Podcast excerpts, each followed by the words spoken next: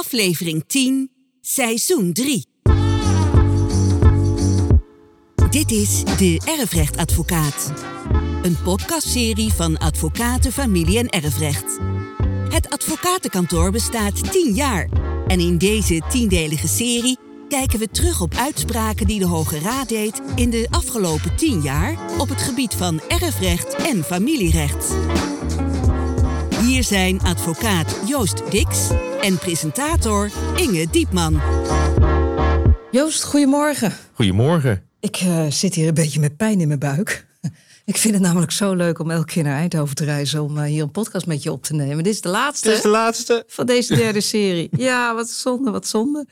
Joey is ook weer meegereisd. Joey Buddenberg, onze podcasttechnicus, eh, die inmiddels heel veel van familie en erfrecht afweet. Hè, Joey? Ja. We zijn lang nog niet eh, uitgepraat. Het levert mij elke keer als ik tegenover je zit veel kennis op over erf- en familierecht. Ik vroeg me af, als jij zo'n serie maakt zoals nu, word jij nog wel eens verrast? Nou ja, ik word wel eens verrast door jouw vragen. Ja, Dat jij wel eens een vraag stelt denkt, oh ja, natuurlijk. Dat is misschien ook wel interessant te weten. Hè? Jij stelt wel eens vragen over en welke partijen waren dan betrokken in die zaken? Welke standpunten namen ze dan in?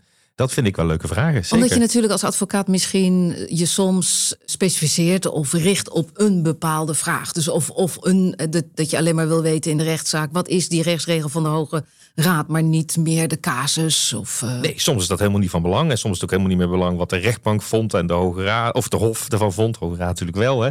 Maar of welk standpunt daar werd ingenomen. En soms, in sommige uitspraken kun je zeggen, nee, alleen het regeltje is hier van belang. Hè, Maar het is dan voor mij ook wel weer heel leuk om weer eens even terug te gaan in het geheugen. Van wat werd er ook alweer betoogd bij de rechtbank en bij het Hof. En welke partijen waren daar ook alweer bij betrokken. Dat is voor mij ook alweer heel leuk. En recht verandert het snel, vind jij? Nou ja, kijk, we hebben hier een selectie gemaakt hè, vanwege het tienjarig bestaan hè, van, van advocaten, familie en erfrecht. Het is maar een selectie van twintig uitspraken van de Hoge Raad. Ik had er nog veel meer aan kunnen leveren, maar we hebben er wel de leukste, opvallendste eruit gehaald. En we hebben natuurlijk ontzettend veel uitspraken in die periode gehad van rechtbanken en hoven. Dus als je zegt, ja, recht verandert, recht verandert heel snel. Ja, dus het verandert met de verandering van samenleving. Ja, verandert ook. Je ziet dat de wetgever soms ook de wet verandert. We hebben het wel eens gehad over de wijzigingen in het alimentatierecht, wijzigingen huwelijksvermogensrecht. hè. Een enkel wijzigingetje in het erfrecht in, eh, in 2016, maar de grote wijziging in het erfrecht in 2003. Heel nieuw erfrecht eh, gekregen. En dan zie je ook hè, dat dat recht eh, allemaal nog uitgekristalliseerd moet worden. En dan hebben we de hulp van onder andere de Hoge Raad met allemaal mooie uitspraken. Nou, de laatste twee van deze serie van de Hoge Raad. Met natuurlijk eerst erfrecht. Het is een uitspraak van 5 november 2021. De Hoge Raad en het erfrecht. Joost, we hebben hier een vader, twee dochters, een zoon. Zoonlief is benoemd tot executeur. Daar heb ik het eh, vaker met je over gehad. Maar misschien toch wel heel even aardig. Even terug in de herinnering. Even op de herhalingstoer. Je hebt verschillende soorten executeurs. Hè? Bij jouw uitleg heb ik altijd het gevoel dat je dan de medailles op gaat plakken. Ja, weet je het nog een 1, beetje 2, van de 3 executeurs? Ja, Ja, ja, was iets met 1, 2 en 3 sterren. Ja, zeker, zeker. Heel goed Hoe onthouden. meer sterren, hoe meer je mag of zo. Ja, nee, nee, zo, zo is het eigenlijk, eh, eigenlijk precies. Heel goed dat je het, eh, dat je het onthouden hebt. Ja, Maar leg het me nog een keer uit. ja, die, die, die één ster executeur, zoals dat is gaan heet, ja, dat is de, de begrafenis-executeur. Die heeft eigenlijk over de erfenis als zodanig niks te zeggen. Die mag gewoon de uitvaart regelen. En zo staat dat dan eh, in het testament. En de twee sterren executeur is dat we dan noemen de, de beheersexecuteur. Ik zeg ook wel eens, als we in de wet kijken en de wet heeft het over executeur, heeft de wet het over deze twee sterren executeur. Dus die gaat helemaal die nalatenschappen beheren. Die gaat schulden betalen. Die gaat allerlei vorderingen innen. Maar bemoeit zich niet met de verdeling van de nalatenschap. Dat laat hij over aan de erfgenamen. En de drie sterren executeur, dat is eigenlijk de twee sterren executeur met nog een afwikkelingsbewind. Die mag zelfs de nalatenschap verdelen tussen de erfgenamen. En dat ligt vast hoeveel sterren een executeur krijgt in het testament? Ja, het testament moet wel heel goed beschrijven wat nou precies de bevoegdheden van de executeur zijn. Dus een executeur kan alleen maar uit een testament komen. In het testament wordt de grondslag gegeven voor de executelen. Daar kan wel staan, als de executeur komt te ontbreken, mag de kantonrechter een nieuwe benoemen. Dat kan het testament staan, maar hij komt uiteindelijk oorspronkelijk altijd uit het testament. En de notaris kan samen hè, met de testateur kijken welke spelregeltjes ga ik allemaal opnemen in het testament. Niet alles mag, maar je kunt een heel veel kneden hè, binnen de regeltjes van de wet. Hoeveel sterren had deze zoon of broer Deze zoon die had dat drie sterren, was dus de executeur, afwikkelingsbewindvoerder. Hij mocht beheren, mocht innen, mocht van alles en mocht verdelen. Maar daar was zus het niet mee eens. Daar was zus het niet mee eens. Nee, want wat... Wat, wat, wat was er precies? Of waarom was het er mee eens? Nou ja, zus die zei van, eh, ja, die broer die doet het eigenlijk allemaal helemaal niet, niet zo goed. Hij is helemaal niet transparant. Ik krijg helemaal niet goed inzicht eh, in eh, die nalatenschap. Volgens mij, zei zus, werkt hij alleen in zijn eigen belang. Want hij was ook nog erfgenaam. Hè? Dus je kunt natuurlijk executeur en erfgenaam zijn. Ja, hij handelt ook nog zorgvuldig en heeft helemaal niet de expertise. En de zus wilde ook nog dat hij een strategische visie had en die had hij ook niet. En op welke gronden mag dan zo iemand worden ontslagen van zijn taak als executeur? Want het is de wil van de erflater dat zo iemand het Ja. doet. En ik kan me bij eh, heel wat gevallen voorstellen, en heel wat families, dat men zegt: hey, ik wil helemaal niet dat hij of zij het doet. Nou ja, en dan verzin je wat en, Ja. en dan is die executeur af. Nou, dat, zo, zo lijkt mij dat het niet in elkaar zit. Nee, heel goed. Jouw rechtsgevoel is heel goed. Na die drie series ontwikkeld zegt dat rechtsgevoel echt geweldig. Hè, inderdaad, Stijgende lijn. inderdaad, die erflater die bepaalt. Die zegt, als ik er niet meer ben, heb ik een vertrouwensman of vertrouwensvrouw op aarde. Die gaat mijn zaakjes regelen. Dus die bepaalt wie die benoemt. Maar er is nog wel soms wat te sturen. En want dat zegt de wet. De wet zegt, ja, als er gewichtige redenen zijn, dan kan de kantonrechter de executeur ontslaan. En er is een rechtelijke toets en er moet heel wat aan de hand zijn, zegt de wet. De wet heeft het over gewichtige redenen.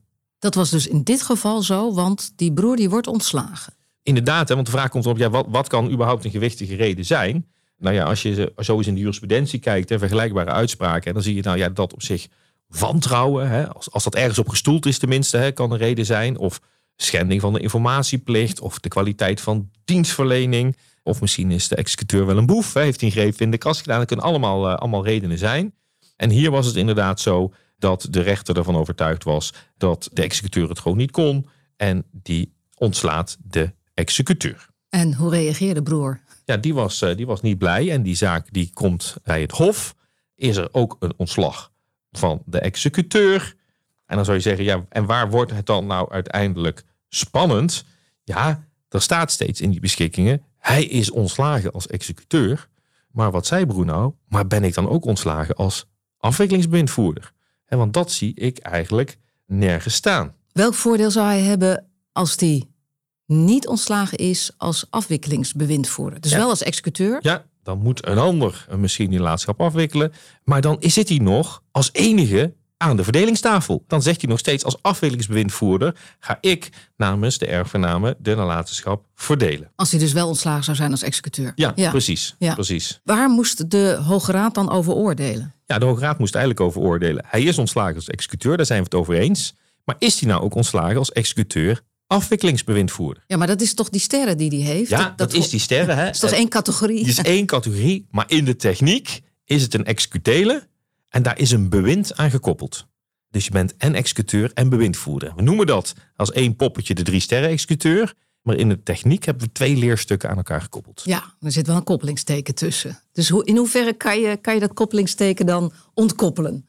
Nou ja, dat koppelteken, goed dat je daar, eh, daarop terugkomt. Dat koppelteken, dat stond nou ook heel erg duidelijk in dat testament steeds. Hè. Er stond executeur, koppelteken, afwikkelingsbewindvoerder. Ja, maar zo schrijf je het toch? Zo schrijf je het ook. Maar wat bedoelde de Hoge Raad er eigenlijk ook mee te zeggen? De Hoge Raad zei ja, als je die hele tekst leest hè, van die benoeming executeur afwikkelingsbewindvoerder, dan is eigenlijk bedoeld daar één figuur te benoemen. En de bevoegdheden van de executeur en de afwikkelingsbewindvoerder zijn onlosmakelijk, het koppelteken, verbonden.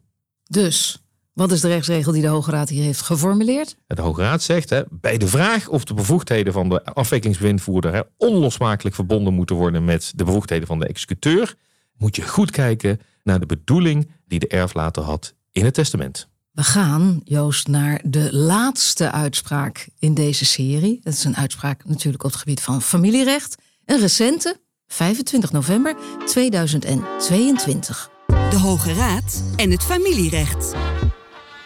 Ja, deze laatste uitspraak wil ik inleiden met een vraag aan jou. Want dit gaat weer eh, natuurlijk over familierecht. Dus dat gaat weer over trouwen en eh, echtscheiden en zo. Als jij nou kijkt, niet alleen deze afgelopen tien jaar terug... want je zit al wat langer in het vak. Hoe antwoord jij dan op de volgende vraag? Denken mensen helder als ze trouwen? Nou, ik denk dat mensen wel heel helder denken, maar vooral bezig zijn met de trouwjurk, het trouwpak de taart en de locatie. Dus ik denk dat ze heel helder denken, maar misschien wat minder helder denken over de afspraken die je moet vastleggen over de financiën. Want we trouwen vanuit vertrouwen en niet vanuit wantrouwen. Zo is het. Ja. Dat lijkt mij trouwens ook een heel goed uitgangspunt. Ja, maar in dit geval stelt die vraag natuurlijk niet voor niks. Ik loop een beetje vooruit, want dat is hier toch ook wel weer een kwestie hè, van we spreken iets af en dan vinden we elkaar uiteindelijk niet zo leuk meer en dan kijken we terug op wat we afgesproken hebben en denken, hmm, Ja, daar kijk ik nu toch een beetje anders tegenaan. Je kunt ook mensen hebben die misschien wel wat helderder denken als ze gaan trouwen. Want we hebben natuurlijk best veel mensen die al een paar keer getrouwd zijn. En denken, goh, misschien moet ik nou toch eens even iets gaan vastleggen. Hè? Dus dat kan. En hier in deze de kaas die wij gaan bespreken, zie je ook wel dat de echtgenoten wel wat nagedacht hadden over hoe ze de gevolgen van een eventuele echtscheiding zouden willen regelen. Ja, want ze hebben bij trouwen afgesproken dat er sprake zou zijn van een nihilbeding. Wat is dat? Die, die echtgenoten die hebben dus in hun huwelijkse voorwaarden zo'n nihilbeding opgenomen. En het is misschien wel leuk om hem, om hem te citeren. Wat schreven ze nou op? De echtgenoten komen overeen dat er geen plicht tot betaling van partneralimentatie kan ontstaan. En er eveneens geen recht op partneralimentatie kan ontstaan na het beëindigen van het huwelijk. Een nihilbeding, wat er ook gebeurt, geen alimentatie. Ja, maar laat mij raden, en daar sorteerde ik ook op voor, dan komt een van de twee komt daarop terug. Nou ja, er kwam een echtscheiding, natuurlijk, anders eh, zaten we deze casus niet te bespreken. En mevrouw die zegt tegen de rechtbank, ik wil toch graag partneralimentatie. En wat zei meneer? Ja, kijk nog eens goed naar de huwelijksvoorwaarden. Volgens mij hebben we dat heel anders afgesproken. En wat ligt er dan voor bij de Hoge Raad? Waar moet de Hoge Raad zich over buigen? Ja, dan moest ik eigenlijk uiteraard weer buigen. Heeft het Hof het goed gedaan? Want rechtbank en Hof hadden gezegd, je kunt dat helemaal niet afspreken. Zo'n alimentatiebeding, zo'n nihilbeding is nietig. Dat staat zo in de wet. Wacht even, wacht even hoor. Want dat neem je op in je huwelijkse voorwaarden als je bij de notaris zit. Dan kan Ja. die notaris toch tegen jou zeggen: ja, leuk dat we dit opschrijven. Maar volgens de wet heeft het, geen, heeft het eigenlijk geen zin. Ja, ik hoop ook van harte, en ik ga er ook maar zonder meer van uit, dat die notaris dat gezegd heeft. Hè, dat die notaris gezegd heeft, ik wil het wel voor u opschrijven, maar let op, het is een nietig beding. Misschien is het zo dat je daar niet aan gehouden kunt worden. Dus de notaris zou op zich zo'n nietig beding kunnen opnemen, maar moet dan wel waarschuwen, let op, hè, dit is een spannende afspraak. Wordt het nog opgenomen dan in de huwelijksvoorwaarden? Nou, ik denk hè, daar eh, na eh, 25 november 2022 in ieder geval niet. Overigens, hè, ehm, de Hoge Raad gaat hier niet om. Hè. De Hoge Raad had in 1980 al geoordeeld hè, dat je zo'n nihilbeding niet op kunt nemen in je huwelijksvoorwaarden. En we moeten dit trouwens wel goed onderscheiden van het moment dat we gaan scheiden. Want als we gaan scheiden, dan gaan we vaak een convenant maken, een echtscheidingsconvenant. Met het oog op de echtscheiding kun je wel afspraken maken over alimentatie en kun je wel zo'n nihilbeding opnemen. En gedachte daarachter natuurlijk is, ja, op dat moment weet je natuurlijk ook hoe je er financieel voor staat. Kun je afspraken maken hè, onder begeleiding van een deskundige advocaat of misschien wel meer advocaten. Maar Ja. in die huwelijksvoorwaarden, voorafgaand aan dat huwelijk, hè, dus zeggen wij gaan nu al afspreken als we ooit gaan scheiden en gaat er niet betaald worden, dat is een nietig beding. En eigenlijk zegt de Hoge Raad hier, ik bevestig dat dat nietig is. En waarom? Maar eh, wacht even, want eh, je hebt twee volwassen mensen. Die spreken dat af. En dan zegt de wet, ah, ah, dat kunnen jullie helemaal niet afspreken met elkaar. Ja. Zo volwassen mag jij op dat moment niet, of kan jij in feite niet denken. Ja, nou, Nederland heeft natuurlijk een grote mate van nou ja, vrijheid, hè, testeervrijheid, contractsvrijheid, hè, allerlei, allerlei dingen. Maar de wetgever zegt soms perken we dat wat in ter bescherming van degene die die bescherming het hardst nodig heeft. En dat is misschien wel degene die over 30 jaar keihard alimentatie nodig heeft. Dat is in dit geval zo. En dat heeft de Hoge Raad dus beaamd. Ja, precies. Hè? En je zou je kunnen vragen van, goh, waarom is dit nou eigenlijk zo spannend? Want in 1980 was het al beslist. Ja, we hebben natuurlijk ook de samenlevers tegenwoordig. Die betalen geen alimentatie na 30 jaar. De samenleving is enorm veranderd. Dus je kunt je voorstellen dat iemand dit weer eens geprobeerd heeft bij de Hoge Raad. En de Hoge Raad die zegt, ja, maar dit staat nou eenmaal zo in de wet. Als Hoge Raad komen wij soms wel met regeltjes, maar dit gaat ons te ver. Dit ligt echt bij de wetgever. Als de wetgever dit wil veranderen, dat je toch afspraken kunt maken over alimentatie in de huwelijksvoorwaarden, dan moet de wetgever dit maar regelen en niet de Hoge Raad. En dat gebeurt soms met uitspraken van de Hoge Raad. Hè. Die duwen een beetje de wetgever in de hoek van kijk er nou eens naar, kijk eens naar de samenleving en verander die wet. Of Ja. pas hem aan. En in ieder geval zegt de Hoge Raad, het ligt niet op ons bord. Nee, maar laat de wetgever even nadenken. Dat zou best wel een hint kunnen zijn. Soms is het een hint. hè? Ja, je durft Ja. het niet hardop te zeggen, maar zo is dat toch de praktijk. Want dit is toch de laatste podcast in deze serie. Heeft de Hoge Raad zoveel werk omdat de wet lang niet altijd helder genoeg is? Ja, dat zou je wel kunnen zeggen. Dus heel veel moet uitgekristalliseerd worden. Of Je het hebt- past bij deze samenleving? Ja, of, de- Precies, hè, of de toepassing van de wet. Misschien is de wet wel duidelijk. Hè, maar hoe moet je hem nou toepassen in deze concrete situatie? Of hebben we het over een open norm? Of heeft het Hof het bewijsrecht wel goed toegepast? Is de procedure goed eh, verlopen? Ja, die Hoge Raad die houdt wel werk. Dus ten aanzien van deze allerlaatste uitspraak die we hebben besproken in deze derde serie van de erfrechtadvocaat. Wat is de rechtsregel die de Hoge Raad heeft geformuleerd? Ja, als je in je huwelijksvoorwaarden een hielbeding opneemt hè, voor de alimentatie. Je zegt we gaan geen alimentatie betalen.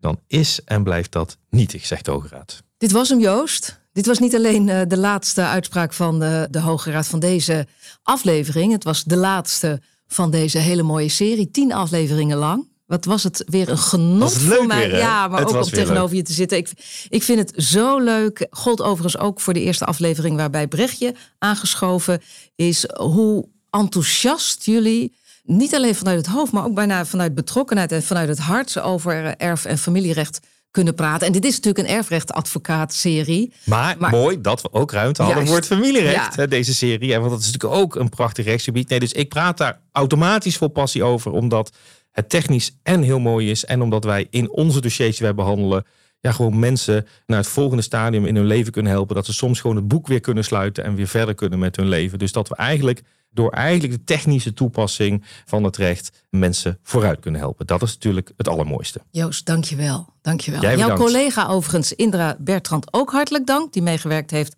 aan de voorbereiding. Joey Bunnenberg van de Pop-Up eh, Podcast Studio... die de technische verzorging eh, voor zijn rekening heeft genomen. En natuurlijk iedereen die heeft geluisterd. En dat zijn collega's van jou, Joost.